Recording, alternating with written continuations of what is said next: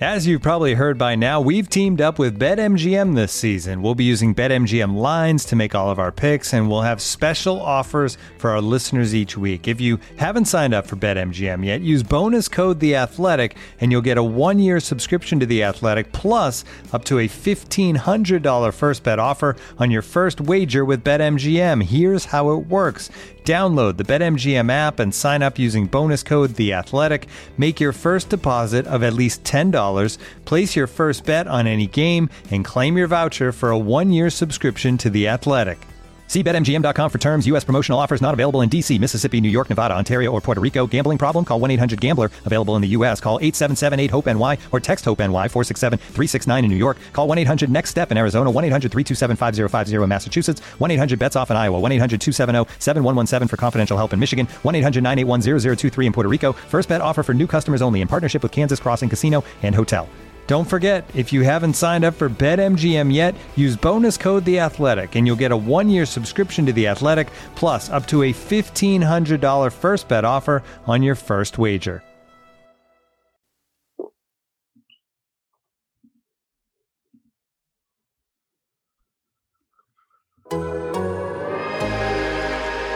Welcome to Down to Dunk. I'm your host, Andrew Schlecht. We're part of the Athletic Podcast Network. A Wednesday pod. Somehow we've we've let Taylor onto the stream. We got Al Baby Cakes here. Uh, Jay will be joining us later on. It's a Wednesday Friday mashup. Thanks for joining. If you're, if you're on the stream on YouTube, hope you guys are doing well, staying safe. Uh, Alex, what's up, man? Hey, what's up? They said it couldn't be done. Combining the Wednesday and Friday pod. Well, look at us now. Most actually, only one of the guys from the Friday pod showed up. Right. Taylor, It's wild. We defied all odds to get here. that's right. Feels good. Hey, we defied odds just like Isaiah Roby defied the odds last night. The Thunder lose 107 to 118. What were you going to say, Alex? uh, to make his way into your guy rankings. Isn't that right? Oh, he is definitely not a guy, but uh, he was fun. He did some things. Are you sure he's not a guy? Because Nate Duncan, the Nate Duncan, had an Isaiah Roby tweet last night. What was it? Uh, it was something like I'm watching Isaiah Roby. I don't know what it was. I'll go look it up. yeah. Uh, he's he's a good in the pick and roll, right? As a roll man. He's a he's a, he's a nice roll man. He is not really big enough to be a full time center, right? Like he's kind of your small backup kind of guy. He's got He good, actually surprised me. He looks like he'd be taller than he really is. And then you see him next to other players, like after a foul or something, and he looks a lot shorter than the other team's big guys. he's six. Yeah, I mean like he's six eight. But he Yeah, was fine. He had a nice game. Tiny. He had a nice game. 19 points, seven boards, two blocks, one steal. Yeah, he had a nice game. But I let's let's not get ahead of ourselves. This is, this is one game. This is one game of Isaiah Roby. He did have a guy move though. He had a guy moment. He did. Uh, He did. What? What is it? yeah, Nate Duncan tweeted, "Man, Isaiah Roby just absolutely broke the ankles of Nick Vucevic and cruised in for a big dunk. Roby has really flashed as a face-up guy in his first start. Huh?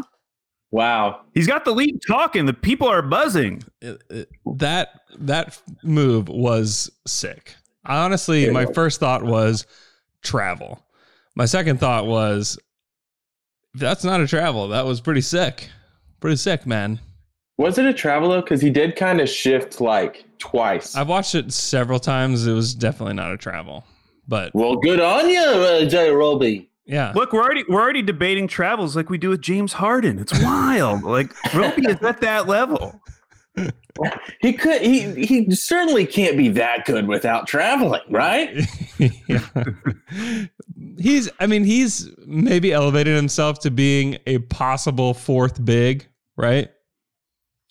It's- I mean, I, honestly, what I saw last night was if Horford and Hill do eventually get traded, Roby's going to be getting some minutes Yeah. because yeah. there aren't a ton of other options that you would want to see at the big Mhm. man position. Mm-hmm. Yeah, I mean they it's just funny. You they throw out their starting lineup and you're like, oh, you kind of realize they don't really have any real big guys. like honestly, Yeah. none. Which is crazy because that's used to be all they had. You know, I mean, Yeah. even a year ago, we had Justin Patton come in there and bang some bodies. This is true. Now they have I mean they have none. I mean, Horford's their is their biggest guy. And he's not even a he's not even a real big guy. I mean, he would say he wants to play power forward.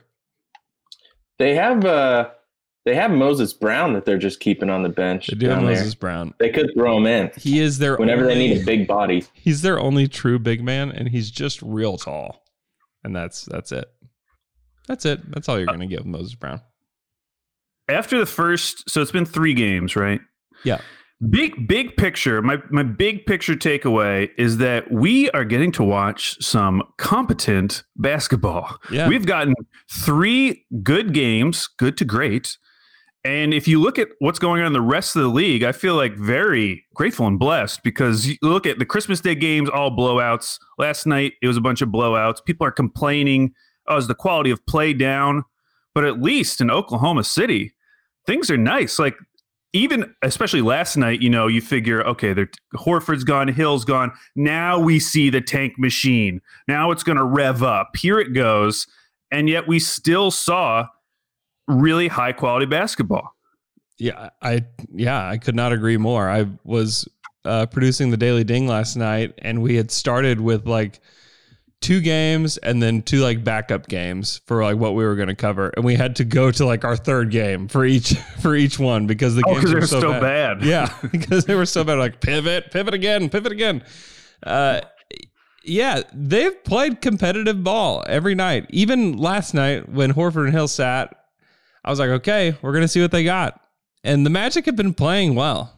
Like they've they've had they're four and zero oh this season, and a lot of it is they're getting a lot of lights out shooting from guys. But the Thunder, they're playing hard. That's that's the real thing about them is that they just are so competitive, and they play such a competitive brand of basketball. It's just it's crazy, and their and their offense too. Like they don't run any isolation. They don't run No. any post ups.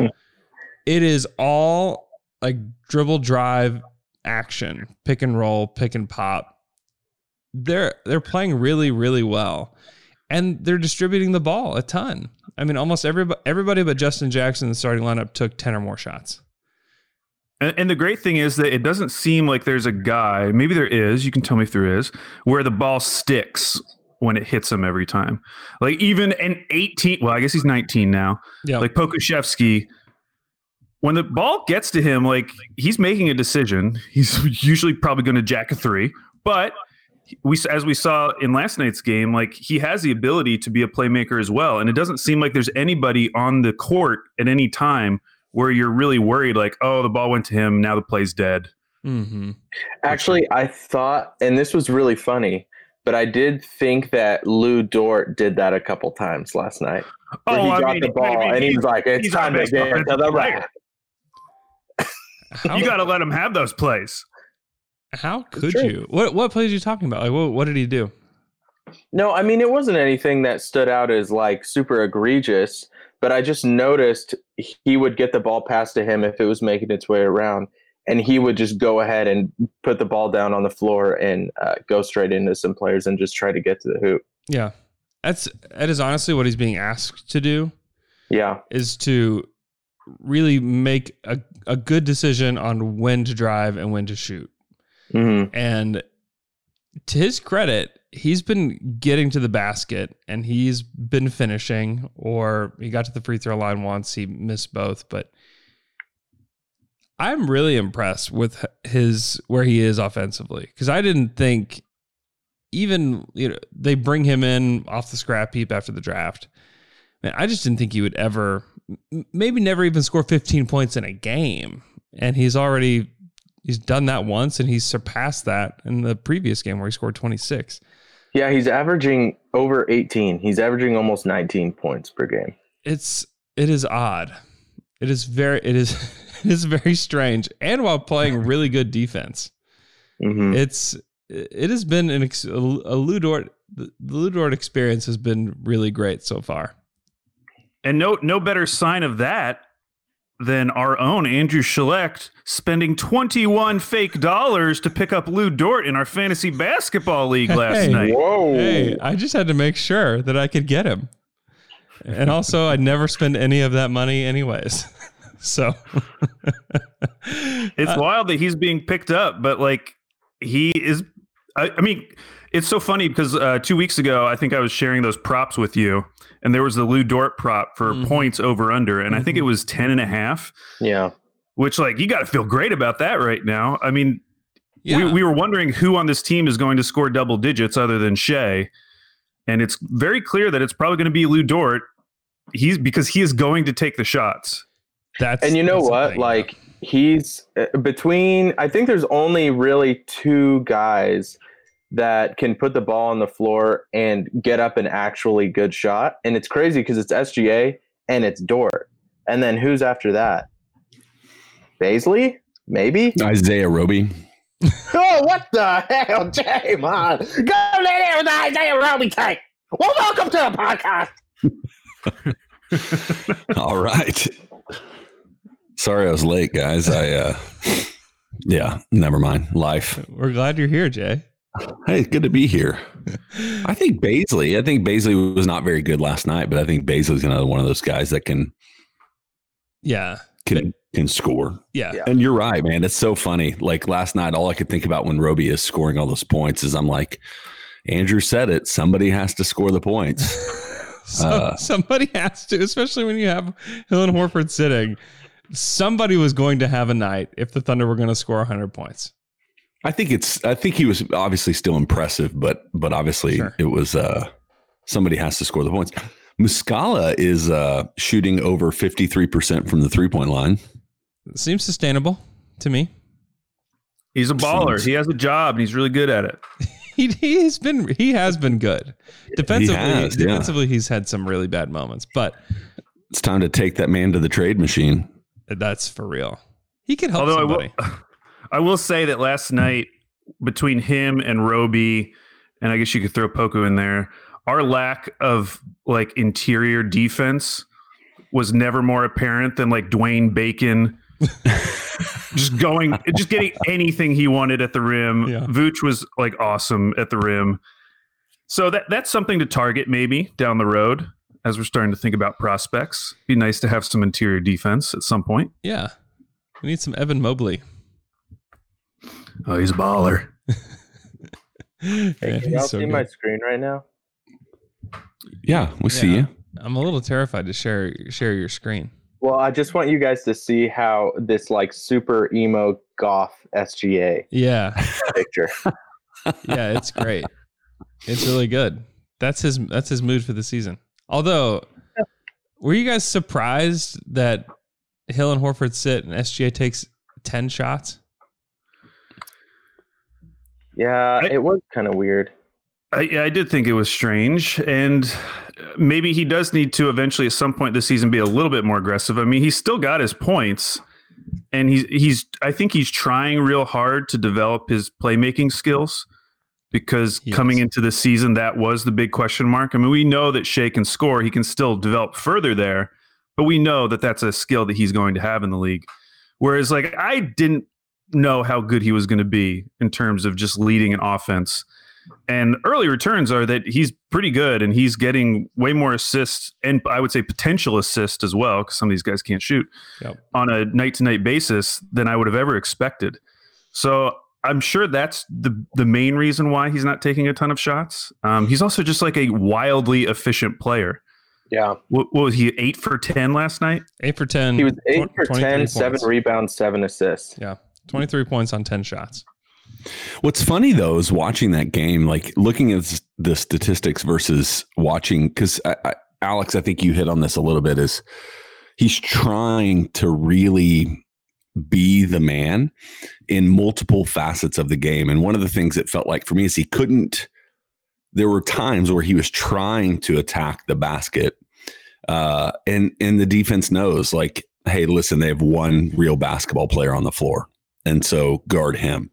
Um, but it felt like there were a few times where he was trying to get to the rim and was uh kind of stopped trying to do that. And so hearing his statistics and eight of 10 is incredible. And I, I remember his passing was something I was uh, definitely impressed with. Not quite as impressed as I was with Poku's passing, but it was uh, one of those things with Shai last night where you could see him trying to do a little bit more. Like the offense wasn't coming to, in my opinion, it didn't come as easily for him to score as it did for him to do those other things uh, last night, at least against Orlando. I thought so. It Yeah. felt like it was kind of forced a little bit more on the shooting side of it, which just makes sense that he only shot ten shots. Yeah, and he's I mean he's finding guys. He's finding the corners really easily. I've been I've been impressed with what he's been able to do so far. Uh, you mentioned Poku. Poku finally got his first NBA points last night. It was on a tip in, and it didn't it felt didn't feel great, but he got him. Did- Did you notice he got his first three taken away from him because they called an offensive foul on Théo Maledon yes, when he kicked it out to him and he drained that oh, three, know. baby. He did. Nope, offensive foul. Doesn't Yep. count. He's so he's so mad. yeah. There, he that guy has to learn how to control his nonverbal communication because between the between the raising the hands up, which he's gotten better at, uh, and he just comes off so dejected when he misses, which I love, man. Like love I have too. been impressed. I know, and I'm grading on a curve with Poku. I get that, but I have been impressed. Like his development, every single game is different. Uh, you're going to see things from him that you can tell he's learning each game by his experience. He's way less reckless the further he's getting into the season. He's shooting it more within the kind of plan of the offense. Mhm. Uh, and he's defensively like he's just going to be he's just a step behind. Like you, it's just that's pretty clearly evident. But he does have some like at least I think natural shot blocking ability. Uh, I think he had another one last night. I think him and Diallo kind of both of them blocked the same shot, but uh, obviously he had that one on Mitchell uh, a couple nights ago. And so I, there's. I know it's easy to get discouraged because he's, I think, 0 of 35 from the three point line, but he is doing the for me it's the small things i'm watching him do where i can clearly see that he's learning the game at a higher speed because it really is going from high school straight into the pros but not even like a i mean not even like an aau circuit where you're playing against other kind of pro guys you know these Mhm. guys in that second league in greece aren't you know they're they're pretty far below what he's playing and he's learning every single game which i've been pretty impressed Yeah, I agree. His passing last night was what was really impressive. Uh, and then you're right. Yeah, he's had two blocks. I think he's had. I don't know if has he had. Did he have a block in the first game? I don't remember. But he's had. He's been blocking shots since then. His passing has been good. He's still got a. He's a pretty good rebounder, and he's just got to get the shot to fall. I think it'll eventually fall. I don't think that. I don't think he's going to shoot like two percent from three on the season. Uh, I think. I think he's. I think he's really interesting. I think that nothing has really been discouraging to me watching him so far. It's been three games. I think that's we get like really wrapped up in these early games sometimes because it's all we have. it's, it's the only information that we have on some of these guys, and people get re- um, people are get really worried. I can't tell you the number of tweets I got about people worried about Aleksej Pokusevski. It's like well, just chill out, just wait. You know what's funny about his passing is I feel like when they're trying to just pass the ball around on the perimeter, his passes barely ever make it to the next guy.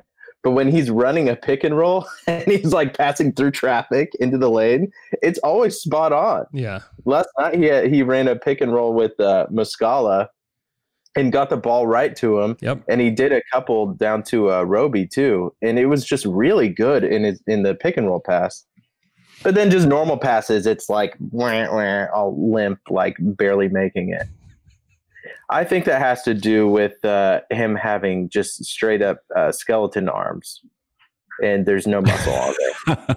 So unless he has Just skin and momentum, bone. just just tendons. That's all he's got. Yeah.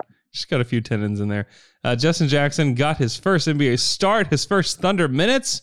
29 minutes for our for our little homeschool forward. It's kind of kind of crazy First NBA start?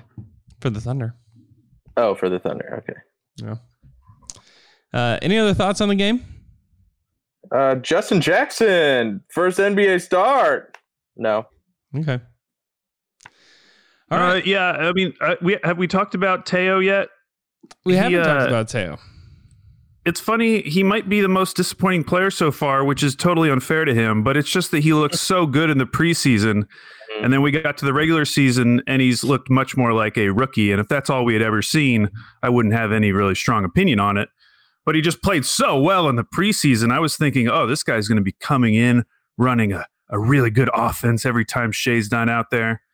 He's been a little underwhelming, but that's okay. It doesn't matter. Yeah. But it is something I've thought about. He's struggling with the length of the players he's playing against.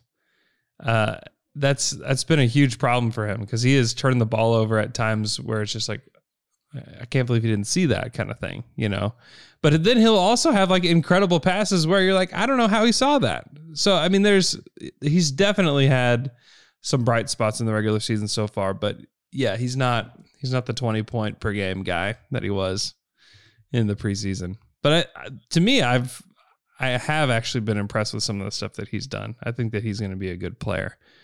Uh, he just needs he just needs more experience, really. I mean, these guys, these guys, this is the best competition these guys have played against with he and Poku, and they've they've got a lot to learn. And you know, I I think they'll continue to to improve and get better and get more comfortable uh, as the season goes on. Right. And I think it's just to kind of maybe expand on that point. I think that and you've already kind of alluded to it as well is is there is this three games in making broad assessments on first year guys is not ever the way you want to do it. Mm-hmm. Um, I think for us is we probably also paint those first few years with Harden and Russ, and and I'm not. I am only comparing them in the sense of first or second year guys, but I do think we don't remember the hard moments with those guys, uh, the moments where they looked out of sorts or didn't figure it out, and they both both all three of those guys, Russell, Harden, KD, all three came in with far higher expectations than Poku or Théo, but every rookie has moments where they're figuring out the game, especially uh, projects like uh, projects like Poku and guys who are figuring out a different level of of of the game in Théo. And so I'm not. I, you're right. I, I, agree, Alex. Like Théo has been uh, underwhelming compared to what we expected from him based on his performance in the preseason, but man, I, I don't have, I've not seen anything from either one of those two guys that makes me think, oh man, the Thunder really blew it. Uh, especially Théo. I mean, obviously a second round pick, but with Poku, like he's showing enough that makes me excited to watch him play and to watch him grow. Mm-hmm. Uh, let's move on. Alex, you've got the five teams that maybe need to panic. Yes, we've got some panicking teams. I picked out five teams that I thought you know, depending on what you think, should be more or maybe less panicked. And I wanted to get your guys' opinion on them. Now, I, I only picked five. So, for instance, I left out the Detroit Pistons, who uh, aren't going great. I guess they could be panicking if they wanted to win, but I figured, uh, I mean, who, who really cares? It's the Pistons. Uh, so, the, the, do they really need to even think about panicking? So, these that, are teams I that I what think Pistons fans say too. Is uh, who really cares? It's the Pistons. Yeah. So these are teams where I think there's at least some level of panic warranted. And we're going to do two from the Western Conference and three from the Eastern Conference. And I want you guys to give me your panic rating on a scale of one, zero panic. Everything's cool. We're so excited about the rest of the season. To 10, this team needs to make a trade like in the next week. So the first team, the Denver Nuggets. Denver Nuggets currently one and three. They have the sixth ranked offense, amazing but the 29th ranked defense. Their only win is over the Houston Rockets, who are winless. They've lost to the Kings twice and they lost to the Clippers. They are obviously working in Michael Porter Jr. They they lost Jerami Grant. They lost uh, Mason Plumlee. Some of these more veteran presences on their team. They're a younger team overall. Mm-hmm. How panicked should the Denver Nuggets be? Uh, I'd say like a two. Okay, so not too bad. Yeah, It'll work out. I watched the end of that Kings Nuggets game last night, and they were getting really good shots. Like they were getting the shots that they wanted, and they're just missing them. I mean, they had several wide open threes that they're just missing. Uh, their defense is definitely a concern. It's been a concern in the past. They've got to figure out a way to get better on that end. But as of today, I'm not. I'm not too worried about the Nuggets. I agree. I do think that losing guys like Plumlee and Jerami Grant are they do need to figure that out though, because especially in the playoffs when Jokic wasn't on the floor, Plumlee could keep things even. True. You know, because his defense was good, and he he is a pretty good, stable offensive big in the league too. Mm-hmm. And, And I think um, Oh, go ahead. go ahead. I was going to say the one thing I'm I'm going to be watching is that last year they were the eighth ranked offense and the 17th ranked defense. Everyone's assuming their defense is going to get a little bit worse, especially when you're playing someone like Michael Porter Jr. So it's like, how much worse can their defense get, and they can still maintain being a top team in the West? I mean, they were already at 17th. Like, if they drop to a bottom 10 defense, which doesn't seem out of the realm of possibility, like how much better does their offense need to be for them to maintain the level they've been at these last couple years? a lot better. it needs to be a lot better, and it and it honestly can get there. Did you, you see Porter's line from last night? Oh, Yeah. he's he's great offensively. Yeah, 30, 10 on eighteen shots, and he had two blocks and an assist. He he had a really nice offensive game, but he's still minus nine on the night, which is the problem. Is that he is he's giving up points when he's out there. And that starting lineup, it's like who are the defensive guys? It's Gary Harris and I guess Paul Millsap, who's old as all get out. Yeah, So I mean, I just don't know, and I don't know who's coming in off the bench that's going to provide help there too. right. Uh, And then we're maybe Bol Bol. Yeah, and then we're missing Jamal Murray last night too. So if they have Yeah. Jamal Murray, you know, I'm not. I don't know. I'm not too worried about him because Okay. they're really only playing eight guys. They're playing like PJ Dozier plays off the bench, Will Barton plays off the bench, and then uh Campazzo plays a little bit of minutes, and that's really it. All right, so so, So let me ask this question before you- Ah, Sorry, let me ask this question before you move on. So Gary Harris is their most tradable piece to get something back. Like you probably want a wing that can defend. I mean, what are you looking for if you do improve that team? Because I think if you're looking, here's here's the only reason I would probably press that panic up a little bit. The Nuggets played in the Western Conference Finals last year. Uh, if your bar of expectation is that high, then I think that there's some validity to maybe having a little more panic than a two or a three, uh, just because you three games in, which is stupid. I get that, but I wouldn't. I don't think anybody would say that they're in that elite level right now.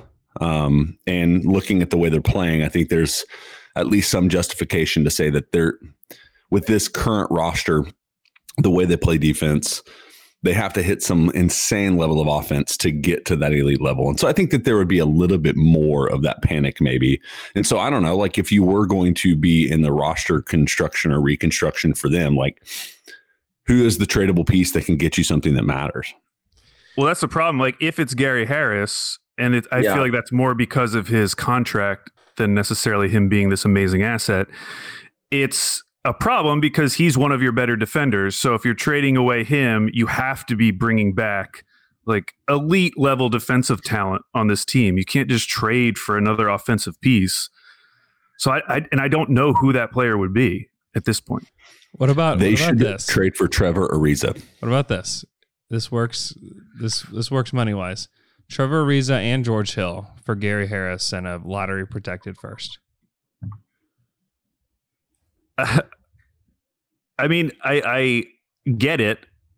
Those those are defensive minded players you're bringing in, but still seems like a lot to give up. I know it's like Gary Harrison a first should get you something better than George Hill and Trevor Ariza, who's Trevor Ariza's not good. How do you know? not- How do you know? I saw him as recently as uh, you know last March playing for the Blazers. He played for the Kings last year. Isn't that right? He has flip flop seasons though, Alex. He has two really bad seasons and then he has a good season. So this is I- he's on track for a good season. I'm just not thinking of him as an asset right now. He's like a throw in that maybe the team feels like, hey, if this turns out well, wouldn't that be great? But let's not like go trade for Trevor Ariza. They're not like picking up the phone with Trevor Ariza on the mind. I think So- I think the Wizards might think that. The Wizards always they love trading for Trevor Ariza. It's their solution to every problem. I mean, should should the Nuggets move on from Paul Millsap? I don't know. if I know they gave him what it was ten mil for one more year this year, Yeah, but they just play him so much, and he's really not like. I mean, he brings a little bit. He's averaging twelve points, but not even four rebounds a game. they He's really basic. He's on him, essentially a shooter, Yeah, like a release valve. they really rely on him though for toughness. Because if you remove him, like who do you? You need somebody that can play the four. That's like good. Then, and I don't know. Yeah. how you Like a get- like a Roby. like a Roby type of guy. Uh, okay, let's move on. So we're we're feeling like low to mid level of panic with the Nuggets, but it's it's going to be fine. Next, however, our last team in the Western Conference, the Golden State Warriors, who have the best record of all of these teams I'm going to bring up today. They are 500, 2 and 2, but they have the 26th ranked offense, the 25th ranked defense. Their two wins are over Chicago and Detroit, who are combined 1 and 7. As you know, Kelly Oubre started the season 0 of 17 from 3. but on the bright side, James Wiseman is now the favorite for rookie of the year. He's balling. And I just got to say, I've been loving the Golden State Warriors talk on on both Warriors Twitter, non Warriors Twitter. It's all great because everyone's mad and they're all pointing fingers. Warriors Twitter is furious at Steve Kerr right now because he is still trying to run like the beautiful game Warriors that that that offense that they ran back in like 2015 16 because except that it's just Steph and then like a G League team around him, like all these guys who can't really pass or handle or shoot, but still trying to run the exact same offense when they probably like people on Warriors Twitter are like like Steph should be in a Harden esque role where he just has the ball and you let Mhm. him make the decision because he's the only good player on this team. Been love reading that. On the flip side, Matt Moore had a great tweet last night that was like, you think if Steph demanded the ball that Kerr would stop him? Like, isn't this more on Steph Curry for still running the same offense that he's run? Like, why isn't he demanding the ball? People are mad at the uh, uh, the GM and, and the owner for surrounding. Like, look at the middle to back end of this roster. It's absolute garbage for the most part, and they're p- playing paying a ton of money for it.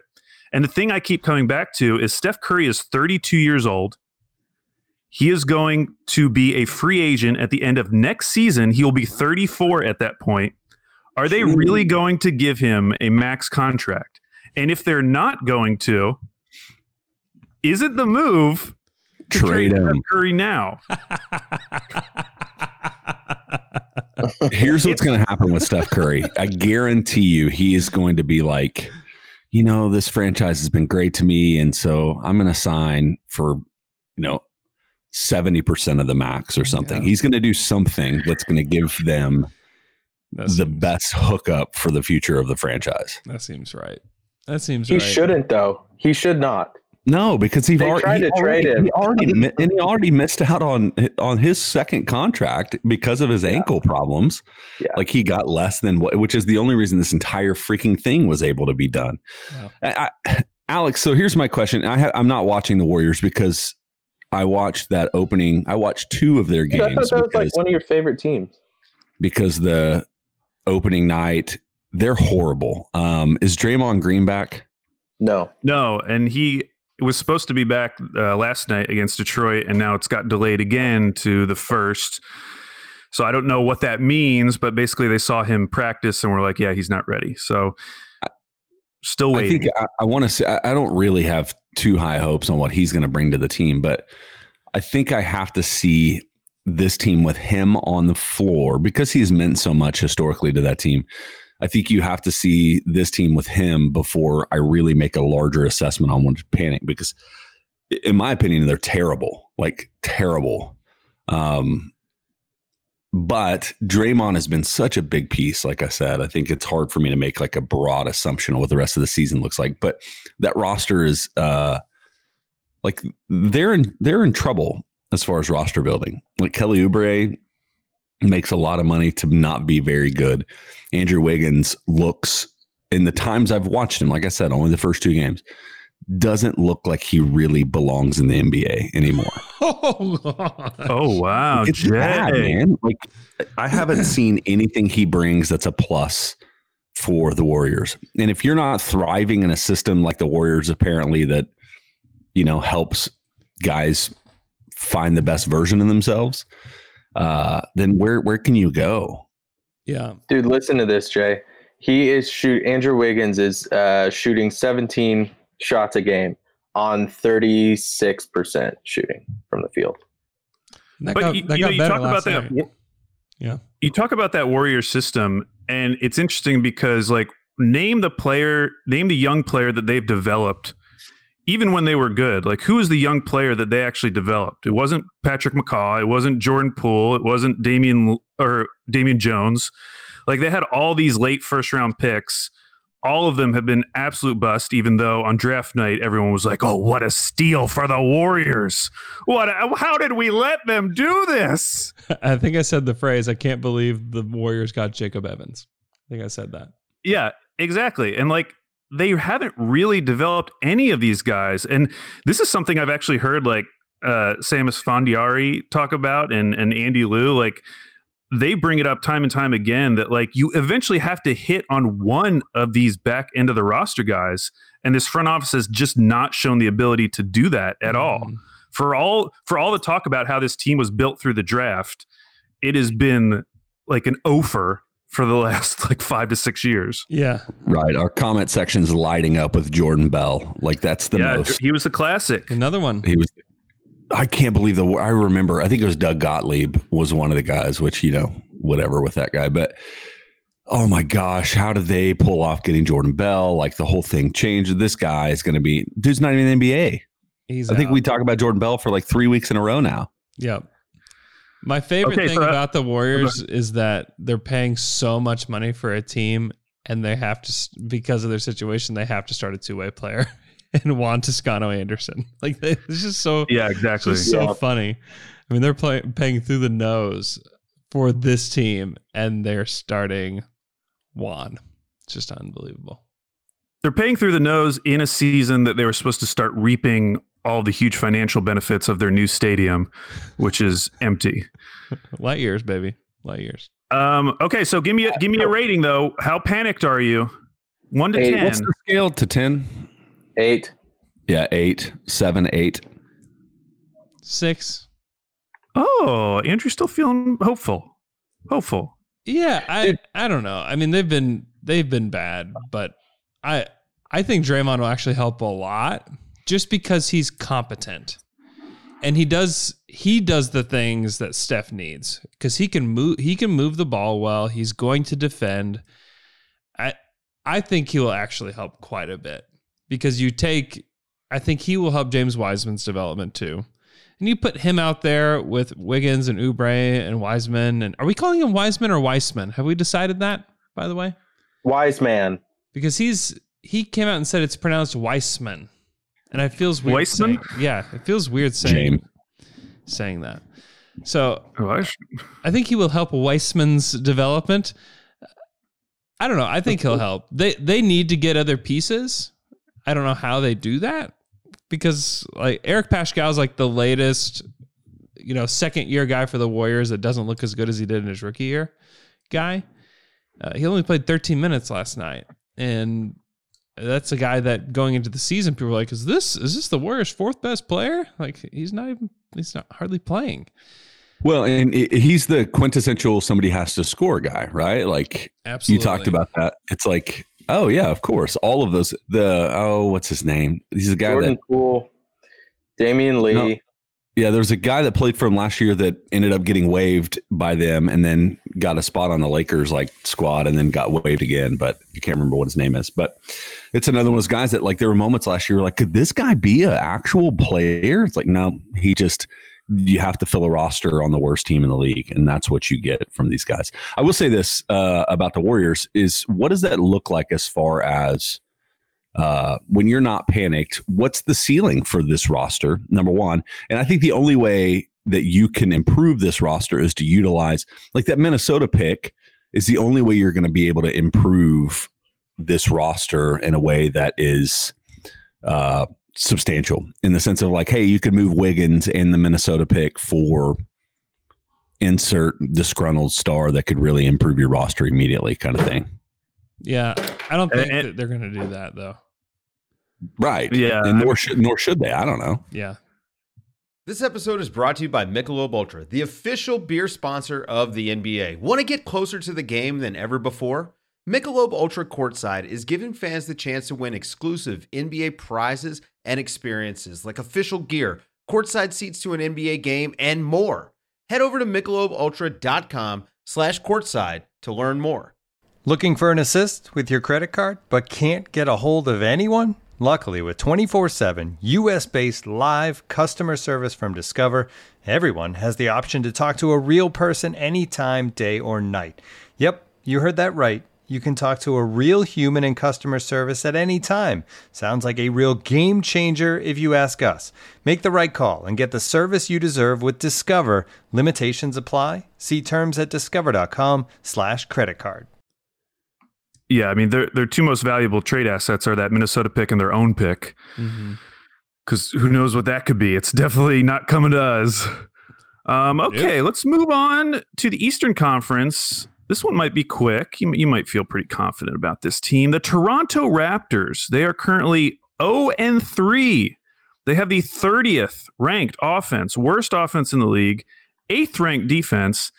As you know, they're playing in Tampa Bay. They are the only team in NBA history to start 0 and 3 while blowing a double digit lead in all three games. Whoa. Pascal shooting 39%. Fred VanVleet shooting 36%. Norm! Norman Powell shooting 17% to start the season. Norm. How panicked are you about the Toronto Raptors? Two. A two? Yeah, two. God, I don't know. I'll I'll go like a five. Now, some people are saying that the Raptors, you know, as you know, if you've looked at any heading about James Harden's destination, the Raptors are up there. And a lot of people have been talking about this could be the year. I mean, is Masai really just going to sit back and let this thing be mediocre? Or is this when he makes his next big move? I still don't exactly know how a Harden trade happens because I feel like you still have to keep Fred VanVleet and Kyle Lowry in that scenario because Pascal is the main trade chip. Mm-hmm. And then what are what are you? You're like this crazy three point guard lineup. But it's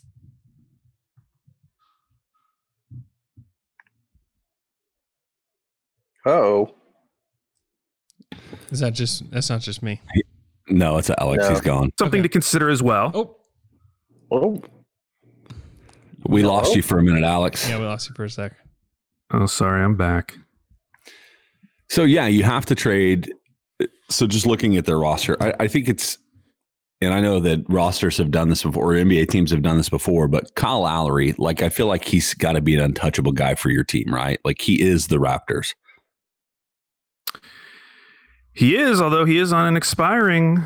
Yeah, he's an expiring thirty million dollar contract, which you know pretty quickly there with just a few other pieces you could get James, but I just don't think, I don't think they would do that. But I don't know. Uh, I mean, say say you do trade Kyle Lowry. Basically, you switch Kyle Lowry and James Harden, and then Raptors can give other other uh, assets. So you have James Harden, Pascal, OG, Fred VanVleet, and then the the bench. I mean, is that really? Uh, is that a team that could win the East now? I guess it is. I think so, but they're they won't get the deal done without that. That's not the deal that they would do. That the Rockets would do. They have to get Siakam. yeah, right. Then that's stupid. Yeah, you just have to. I, I think the issue with the Raptors, why I would probably, I'd probably go a little higher on my panic meter is there's just not a. the ceiling for that that roster is just kind of blah to me. Like you have a high expectations for what Siakam can be, and he has to hit a uh, really high level to bring that roster higher than what it is. But once again, like I think the Raptors will be a good team. I think they'll probably be a playoff team. Um, but it depends on kind of what you want to do because they were the number two team in the East last year at the end of the year, right? Weren't they the two seed? Or was Yeah. Boston? I can't remember. But the Raptors were up there. And so I think it's it, based on the expectations from their past success. I think that the panic would be a little higher than that. But you don't, and that's the same thing, same thing with the Warriors. It's so hard is like, it's, would you give up? Like, yeah, of course, the roster for the Warriors is in this like disarray, but they won three championships. You know, like a lot of times on the other side of championships, you have a roster that's bloated and overpaid, but it was worth it for what you had in those three year run. It's the same thing with the Raptors. Like the Raptors are just looking for like, hey, let's just be mediocre because we won the championship a few years back, you know? So I don't know. The roster doesn't excite me. Norman Powell, eh. Fred VanVleet, I think is, I, th- I like Fred VanVleet, but I don't know if I would be super excited for him to be the primary piece uh, on a team going forward. But I don't know. I don't panic about him, but I, I don't get really excited about him either. Okay, next, the Chicago Bulls. They are one and three, 24th ranked offense, 19th ranked defense. They got their first win last night over the 0 and 4 Washington Wizards, who we may be getting to next. I wanted to bring up the Chicago Bulls because, uh, you know, our old friend Billy Donovan, he jumped off our sinking ship and went on up to Chicago to lead this group of young, talented future stars and hasn't looked great so far. Hasn't looked good at all. Larry Markkanen already dealing with some minor injuries again.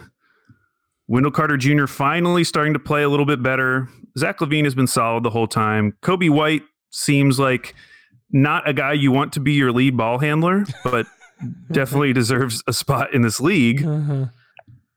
I just don't know what they're doing. And I don't I don't even know if I should be panicked. Maybe this is part of the plan. Maybe they weren't expecting to be good and it's just I'm basing it on me and Andrew saying that they could be a dark horse playoff team and getting very excited about them a few weeks ago. Yeah, that's kind of where I was at when you brought it up. I was like, I don't know. I- It, is there any expectation on this team to be better than maybe 500? I mean, if they're 500, does that surprise anyone? Either way, good or bad? At this point it would surprise me. Neutral feelings. yeah, it's just like what I don't know. What is what is the uh, expectation on this team? They're I- they're expected to be better. I'll say that. Like they were they They're expecting themselves to be better too. Yes, they here's here's where they were. Here's the mindset of Chicago is that oh man, guys, we have made it through this horrible rebuilding process. We're on the upswing. Let's go get us a real coach and let's make a push. Let's go make a push. And this is not what Billy signed up for. This is not what they thought they would be. Now it's a very small sample. They really suck coming out of the game. Maybe they'd be better halfway through the season, maybe. But if this is where they are, like the panic is like eight or nine, because if this is your team, where are you going? Where are you going? What do they do? I mean, they've got to like they maybe need to trade Larry Markkanen because you do you want to pay him? Do you want to pay that guy? You're gonna have to pay Well, him. Between him and Otto Porter, Otto Porter is an expiring contract, and He's he's not in expiring, your. Isn't that right? In expiring? Yeah, you they just let him go, right? I don't know. Like, would you? So, for, if if you want to be good, um, and I know Otto Porter isn't necessarily a piece that's going to get you a guy. Like nobody's like, oh yeah, we'll take Otto Porter, and you can have somebody that can contribute on a high level. But I think about like the Bulls have their own draft capital, which is going to be now you just protect the living crap out of the draft pick, but trading a future first and Otto Porter to get you somebody that can come in and immediately help your team, like that it just depends on what you want to be. I think you're right, Andrew. I would agree that I think the Bulls plan to be better than this. What did they let the Hawks score like 75 or 80 points in the first half in their opening game? just crush them. which apparently the Hawks are good ish, maybe. Uh, Yeah, they're all right. Better than the Bulls. Better than the Bulls. way better than Bulls. But it's that's the thing for me is I think that I think there's moves that could be made, um, but you just have to kind of define what you want to be. Like, are you content to just ride this out for three more years? And I, I don't think the Bulls are. The Bulls have been in this like perpetual state of mediocrity to to awful for a decade now. Yeah. And if if I was a Bulls fan, the the panic would come from the fact that I don't know if there's anyone on the roster who like I'm absolutely confident needs to be on the roster next season, except maybe you would say Patrick Williams because they just drafted him. But like if they could get a better piece, like yeah, I would trade Markkanen, I would trade Wendell Carter, I would trade Zach LaVine. Like I, I don't have a strong attachment to any of these guys. It's not Yeah. like they have a piece like a Shai where you at least feel like, okay, well, at least we have Shai, we have something to build around. Like they just have all these like amorphous assets, like young assets on their team, but none of them. I, I you could make the, you could rank them in a bunch of different ways, and I would just shrug and be like, yeah, I guess I could see it that way.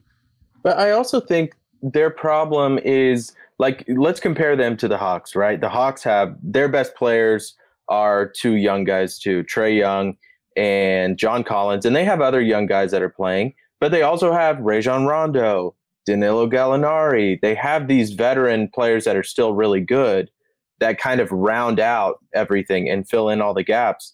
And the Bulls don't have any of those guys it's all young guys and then like hey zach LaVine i hope you're really good I guess it's Yeah, why and would you why would you have the confidence to go get those type of players? Like who are you building around? Like why bring in a gal? Who are you building that around? Like it makes sense when you have someone like a Trae Young. Even John Collins has probably better value than any of the young players on the Bulls. yeah Oh no no no no no! Somebody surely would take LaVine over John Collins, right?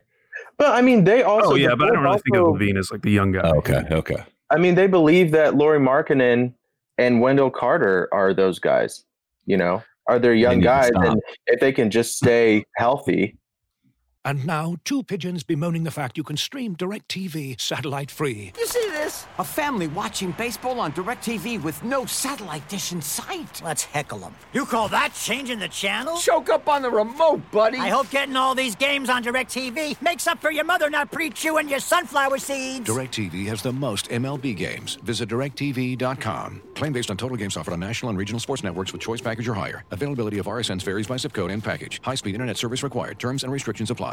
Looking for an assist with your credit card but can't get a hold of anyone? Luckily, with 24 7 US based live customer service from Discover, everyone has the option to talk to a real person anytime, day or night. Yep, you heard that right. You can talk to a real human in customer service anytime.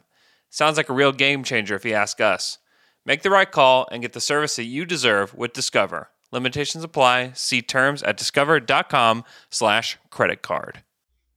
Yeah. Yeah. I, the Bulls, yeah, the Bulls aren't. This is not where you want to be. Um, I, I do. I I like the idea, LaVine. I don't know.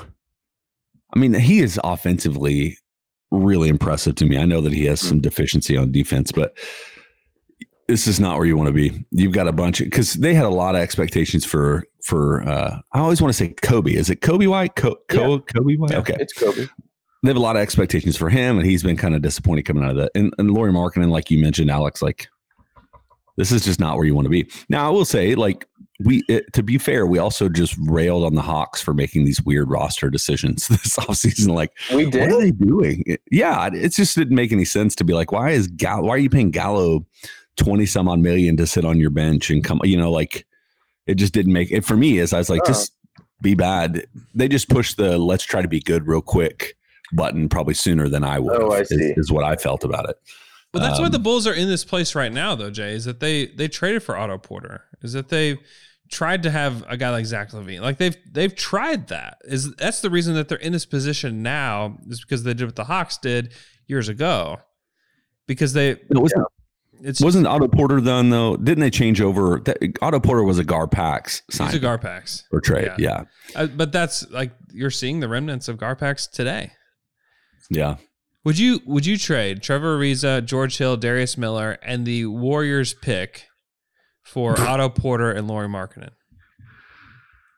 Yeah, I think Lauri Markkanen is still someone that Sure. you put on No, a team and But you have at. to pay him, right? You have to pay him this year. you have to pay him next summer when there's not going to be any free agents to spend money on. There's going to be a ton of cap space. Somebody's giving him 20 million a year. Yeah, but like if you're the Thunder, who cares? Yeah, Oh, oh, that's the same argument I made for Kelly Oubre, and now you're wanting to throw it all away for Larry. yeah, but Kelly Oubre sucks. Kelly Oubre does suck. No, he plays really hard. Even when he's missing shots, he's doing other things on the floor, and he looks great doing it. I feel like Markkanen could be one of those guys that succeeds outside of like his first situation. Yeah. Like he's got He's- he's yeah, got a skill set it. like the Thunder are clearly looking for. Is like big, versatile, can do lots of things on the court. Like those are the kind of guys they're looking for. And the Thunder are under the salary floor, and they're going to be even further under the salary floor come the summertime. It's like who ca- you have to pay somebody. I So- agree that you have to yeah, pay that actually somebody, makes a lot of sense. but you have to feel super confident about a guy that just hasn't played that much in the NBA because you're not only trading for him, you're then in your mind committing to matching whatever offer sheet he gets. And now you have that guy on your roster and you probably need to play him. Yeah. And so he's going to be taking up a roster spot on your team. You have to b- truly believe that he is a part of your future core because it is a much different investment than just like going out and grab grabbing some guy on their rookie deal. I And bringing them I in. don't think you have to think of him as part of the core at all. I think if you pay him twenty million, You do then. but then no, no, because then you have like other th- if you ship off Hill and Horford, and then you get expiring contracts, those expire.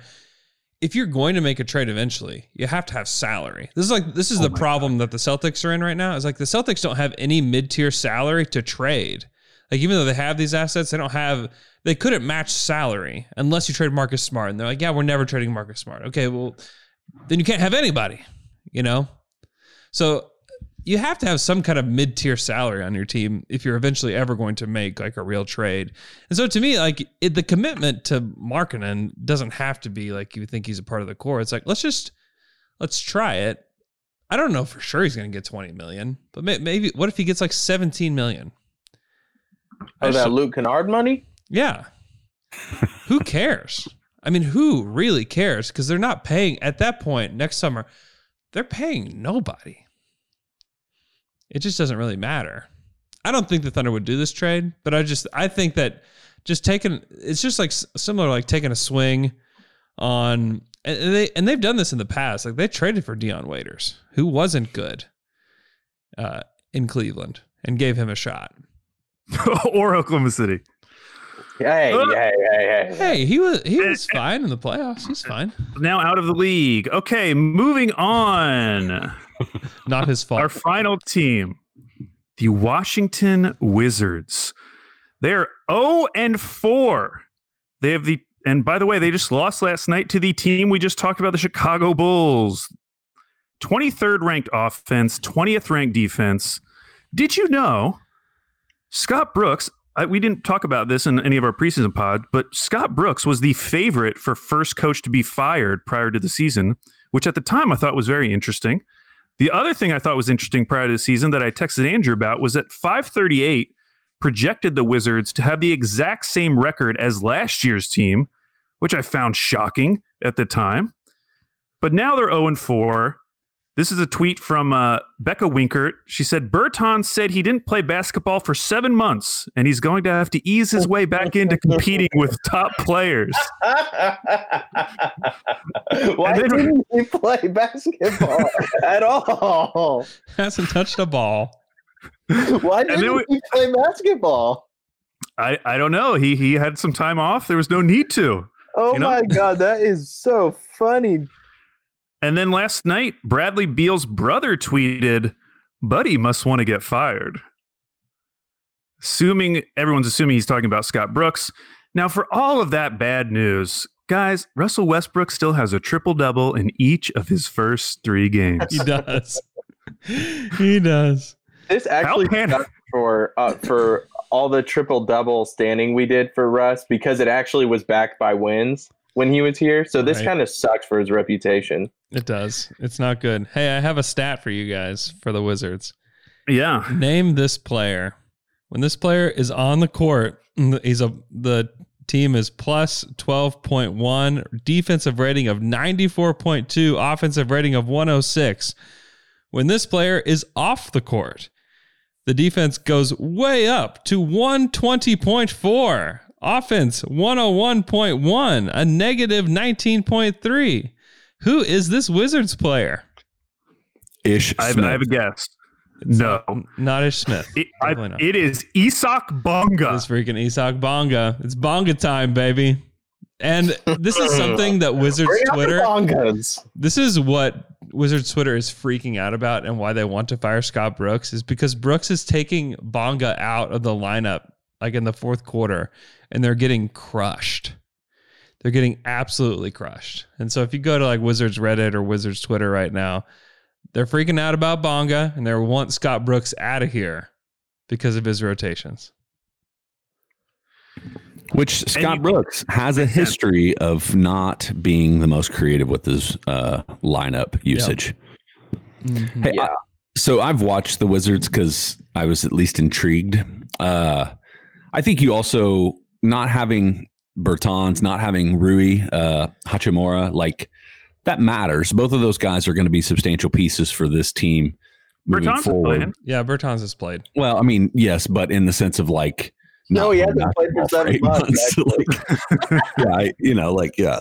So for me, it's, it's I think there's this piece of me like looking at them as I, I would be panicked if I was a fan of them, uh, but I do think that they they've got some things that are going to help them here in the near future. Uh, I don't know what that means. Like maybe playing game, maybe maybe the 11 seed in the East, but uh, obviously they came out a little flat because they've lost to. I mean, they lost to Philly. They should have beat Philly early on. Uh, like they were in that game to the end. They lost to Orlando. They've lost to the Bulls.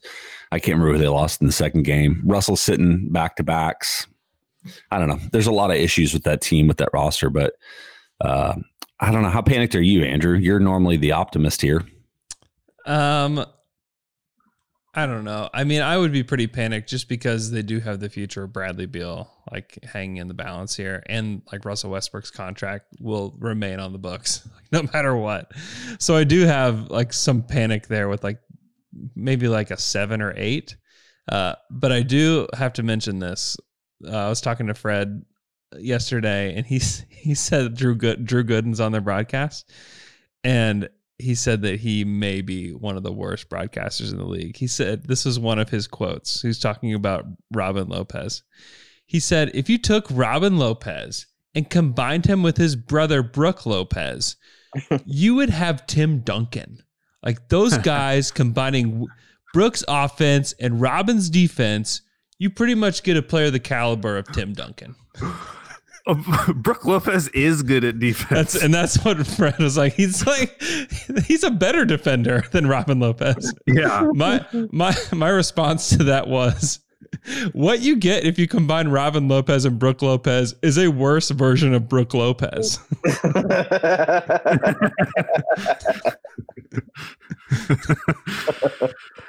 I uh I, I am panicked about the Wizards. I was looking forward to watching them coming into the season, and that first game against Philly, they were very super competitive. So I still have hope that they can get back on track. Just looking at their potential moves, if this continues on, like Brooks is the obvious first move, Yeah. Mhm. and so until they play that card, you can still hold out a little bit of hope.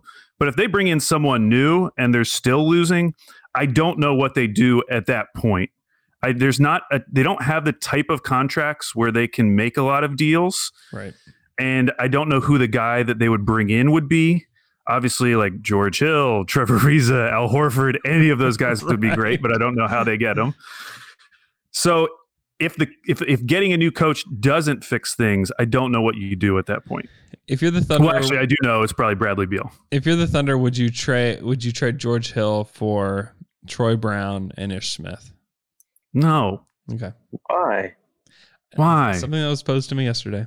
I don't know. George I- George Hill had that quote about how we're Oklahoma City, we play to win, and now I'm not accepting anything less than like a first. That's Dude, I- I- George I Hill agree. has been freaking good Yeah. too. He's good. Yeah, I I agree. I don't think the Thunder are are taking back Troy Brown in a deal and accepting that as the asset. I think they need a first round pick. Give us back What about- Isaac Bonga if they don't really value him that that highly. right? Andrew, would you do Horford, Ariza, and Hill for Russell Westbrook? uh, next question. Uh, okay, well, I, that's the end of our, our panic team. So I think we're moving on to bold takes. We got to do bold takes. We almost have to do rapid fire because we're at an hour right now, and I've got something in seven minutes. what your chicken pot pies done? What does that mean? Okay, uh, I'll go first. Go ahead, Al. So first of all, something?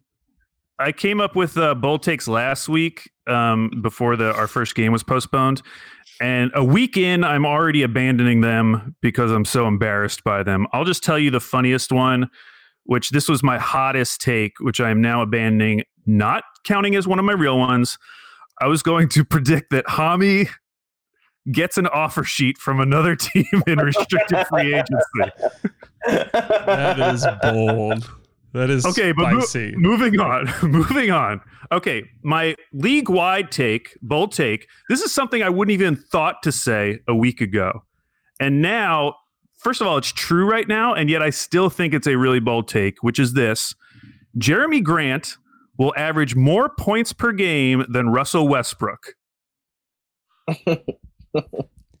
Currently true. Is it really? Yep. that Russ Jerami the- Grant is bawling out right now.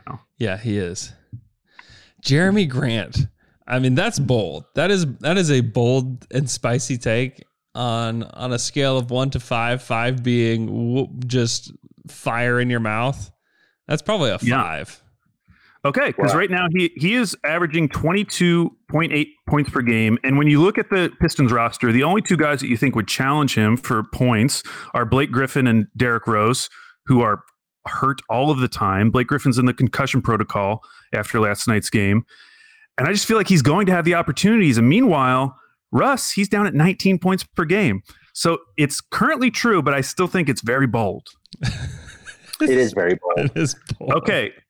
So now my my Thunder hot takes. First one, and I put I ordered these in order of what I consider to be less bold to more bold. First one, Lu Dort will lead the Thunder in three point attempts per game.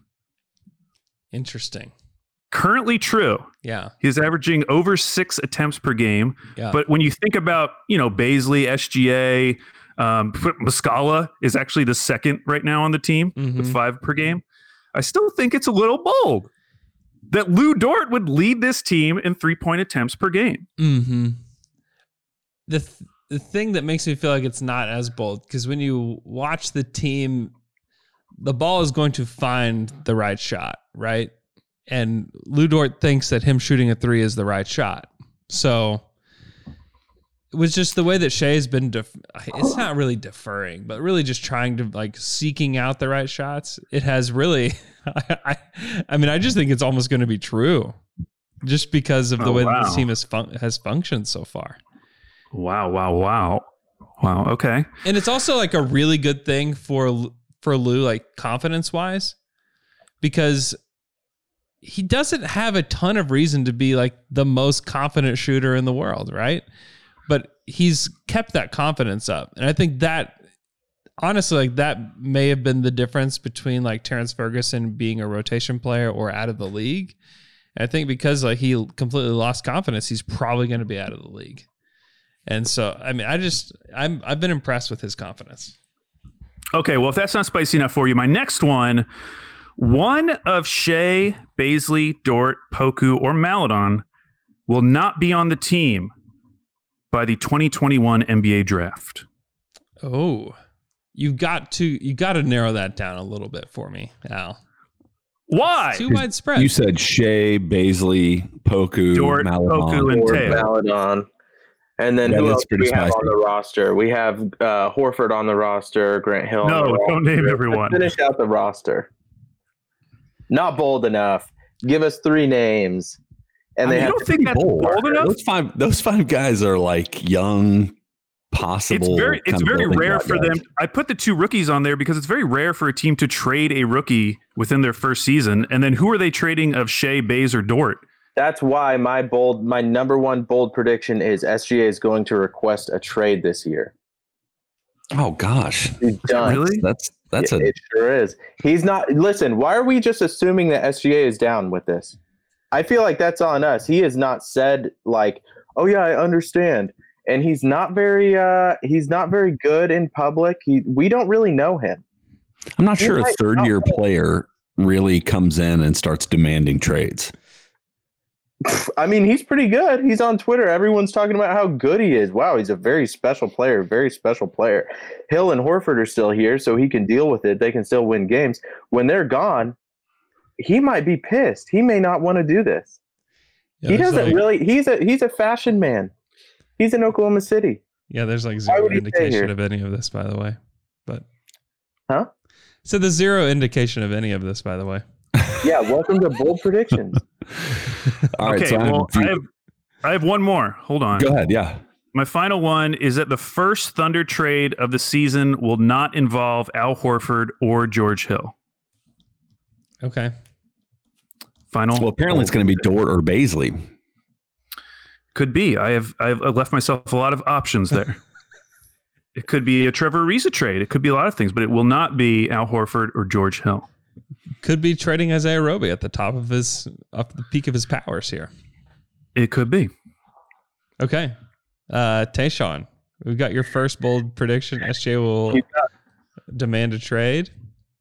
You got my first one. The second one is everyone's saying SGA is going to win Most Improved Player, but he was already pretty good last year. Yeah. So uh, I think Dort is actually going to win Most Improved Player. Okay. Dort MIP. Yes, That's for the league. because pretty is going to get uh, going to have just a better record than what they want to. So they're going to be in middle of the pack, not make the playoffs. They're going to piss us off because they're not going to get a good enough pick, but they're going to be good enough to where they're like, man, OKC really outperformed expectations. Look at Dort averaging 25 points per game on 50% from 3. Most improved player. So I think we have to like, like bold predictions have to be bold, but don't they have to also be possible? How is Dort winning M- most improved player not possible? because nobody cares about Dort. Dude, people care about Dort right now. Twitter is all about Dort right now. S- Yeah, Oklahoma City Twitter is, but nobody in league wide no, is going to no, vote. No, no, no. Nobody is going to vote for most improved player for a team that wins 30 games or 20 games. Andrew, Alex, is Dort Love just Oklahoma City based on Twitter right now?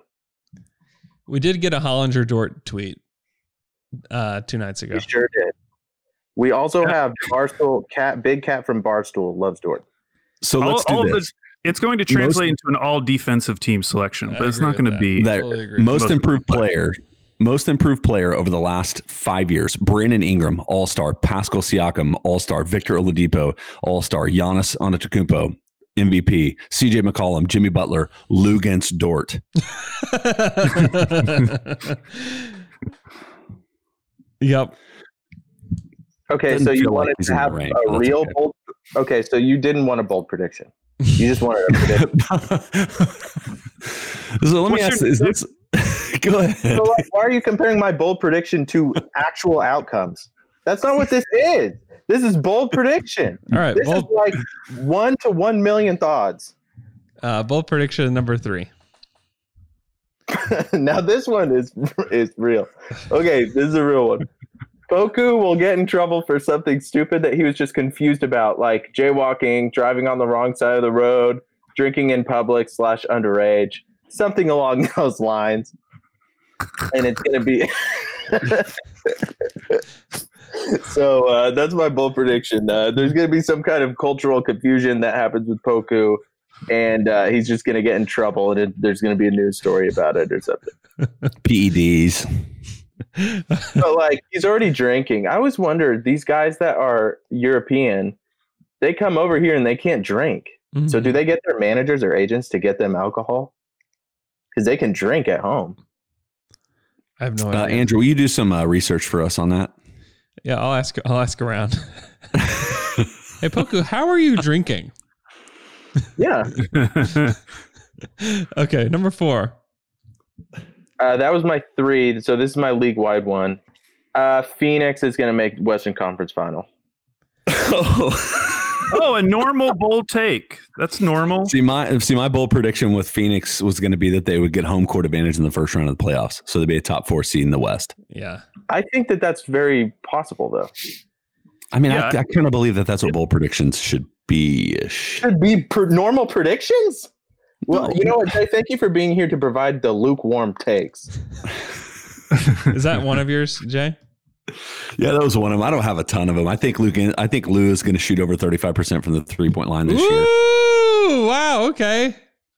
He's shooting forty three percent, and I don't know, man. It just, I I feel like pretty confident they're going to go down. I do think uh, this isn't. If he's is if he shoots thirty five percent from three, Jay, like that's he's a real. He's not even. We don't even call him a guy. Like he's he's a starting level good NBA player.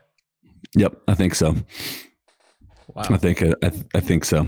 Uh, as far as other Thunder things, like I don't really have any bold predictions. I feel like watching the team is kind of skewed because I was like Bazley. eh, Now I think bold for him would be can he shoot 32, 33% from three while getting 10 rebounds a game? I think that's more of like projection than it is probably a bold prediction, but he's not shooting that well from the three point line yet. So Yeah. Um, Mike Muscala is going to shoot over 60% from three. That's a bold prediction in Taylor's realm. Um, so no, I don't have, I don't have very many. I didn't, I didn't looking at the team. I couldn't really think of any other ones that I'd be excited you about. have to give me. You have to give me two more on the spot, Jay. oh so- gosh. spot. Uh, just have for the to. Thunder, yes. So we have Luke uh, bold, shoots bold prediction. thirty five Thunder are Thunder are going to get a top five pick. Is that a bold prediction? No. I feel like everybody else is trending this team towards being a 15th ranked team in the league or something, or a 15th pick. It's hilarious. Like they've they're they're one and two, and everybody's I like, know, and everybody's like, "This team is going to be too good." I'm like, they've lost two games to Orlando and Utah. Now they're all close, except for last night, technically. But all right, so that's one uh, top five pick. That's good. I like that. um, Pokusevski uh, will be the G League Bubble All Star "Ouch!" or uh, uh, the MVP. Okay. yes, I like that. There we That's go. good. Is he going to go play? That's probably the first thing I should ask, but I would assume so. In the G League? Aren't they just doing like a bubble that's like a week long or something like that? I don't know how the G League is functioning this year, is what I'm trying to say to you. Um, I don't know how long. So maybe it that's is. my- They're not sending him to the G League.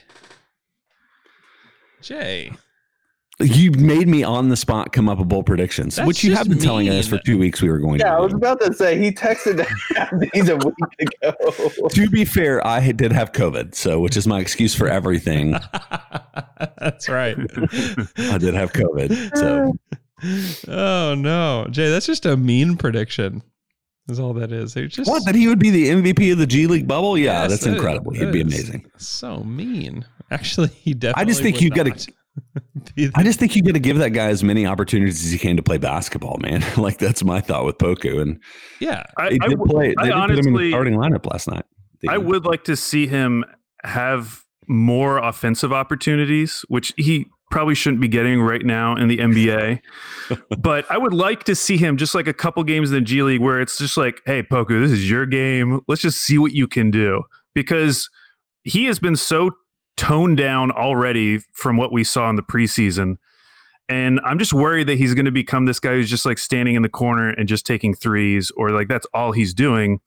When I do think he has some like handle ability, and we even saw it a little bit last night with those passes, but it would be fun to see him play like 36 minutes in a G League game and just see what he can do. I mean, I do think I'd think that if the blue was normal, like it was just hey, they're right across the street. I think you'd see Poku playing. I really don't. I really don't. I really do not think they don't would send him to the G League. I just don't think He could be going up against Jonathan Kuminga. Yeah, I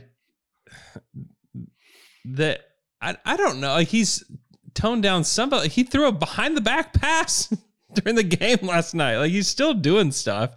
They're just trying to like hone him in a little bit. I, they're not like I don't I don't know. Like he's running pick and rolls. He's not just a guy that's just standing there.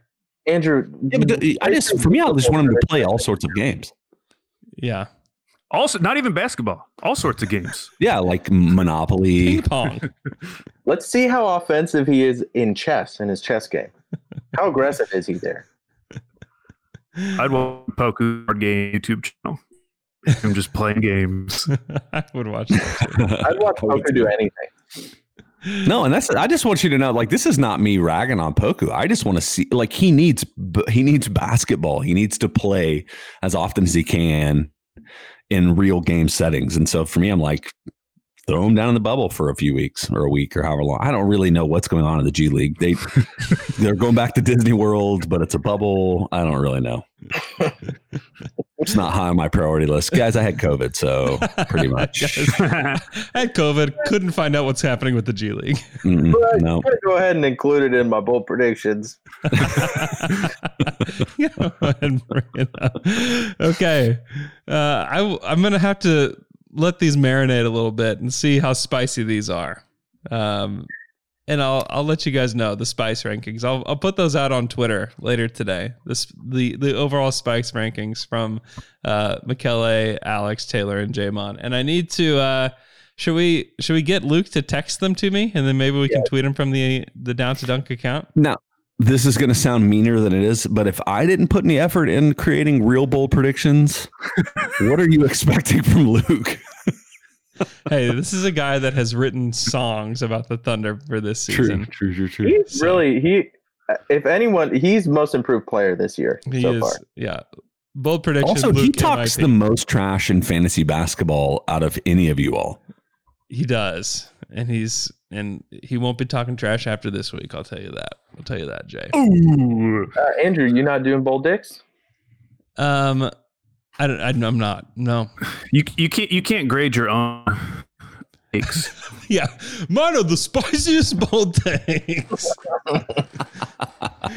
oh shoot. Okay, the Thunder play again tomorrow night at home. Feels impossible, but they're gonna do it. They're gonna play the Pelicans. The return of Steven Adams to Oklahoma City in a Pelicans uniform. Uh, it's gonna feel really strange, maybe sad. And it's what's even more sad about it is that it's going to be in a fanless environment, right? Like you like being in that arena, just empty, hollow arena feels weird anyways. But like the return of Steven Adams should have been like kind of a celebration of his career in Oklahoma City, but we don't even get that. It's kind of weird. I think they'll do that next year, right? Maybe I don't know. Yeah, I mean they can, but they'd be like, yeah, we know he's already been here. He's been a Pelican for over a year. Just strange. Who is going to guard Zion? That is such a good question. Who? Pokemon. Dude, I'll tell you this about Poku. This was a hilarious moment from the Jazz game. He got matched up with Gobert in transition, and he is just screaming at Muscala to get over here. Like he was mortified to be matched up with Gobert. He was like, "Get over!" Like he, they sw- they ended up making the switch. It was before they even got into position. They're like running down the lane, and he's like, "Mike, Mike." Is that what Poku sounds like? Uh, Mike, Michael. you can hear him. You can hear him from where I'm at in the arena. You can hear him yelling and talking and stuff. I love that. it is. That sounds just like a G League MVP right there. Oh, you're such a hater, Jay. I just cannot It's believe. not. It's not hate. yes, that's, you that's are. You value. hate him. Oh my gosh, you think he's nothing but a G League player? I freaking love Pokemon. man. yeah, I ah, don't keep know. shooting it, man. Keep shooting it. Hey, my bold prediction is that at some point he will make a three point shot. That that feels bold at this point, right? That's your boldest pick. yeah, I don't know who. I mean, I guess Bazley guards Zion, right? Oh, that's going to be yeah. Like, who Unless else you want to put Horford on him, but then I don't know. It, it- And yeah, Steve-O. that's going to be bad. By the way, Steve looks pretty good on the Pelicans. It's a pretty good fit Yeah, so far. he's been. Yeah, he's he's doing his thing. He's setting. Yeah, they st- they have spacing issues still though. Like watching them play, like it's still very clogged. But yeah, huge spacing issues. But he does. He and Brandon Ingram's two main game is really has really been Yeah. nice. well, and they do a lot of high low with Steve to Zion too. That's been really like he Yeah. Steve is really good at at getting Zion the ball, which has been fun. I mean, they're pretty fun to watch. Pelicans are. Yeah, Yeah. they are. They got routed by the Western Conference Finals Phoenix Suns though last night. They did. Zion for like all the offensive skill he has is has been really bad on defense. That's something to watch for for his development. Dort on Zion actually may be real Paul Hong, Hong and the. Wow. It's funny. That's, Oh, a good true. call. That's a really That's some good thick- call. I, that's some thickness. that's what we all want. Uh, thanks so much for listening to our show. We appreciate you guys tuning in on YouTube as well. Be sure to leave us a five star Apple Podcast review. Hope you guys have a great New Year's Eve. Uh, please celebrate responsibly. Uh, stay safe and uh, Happy New Year.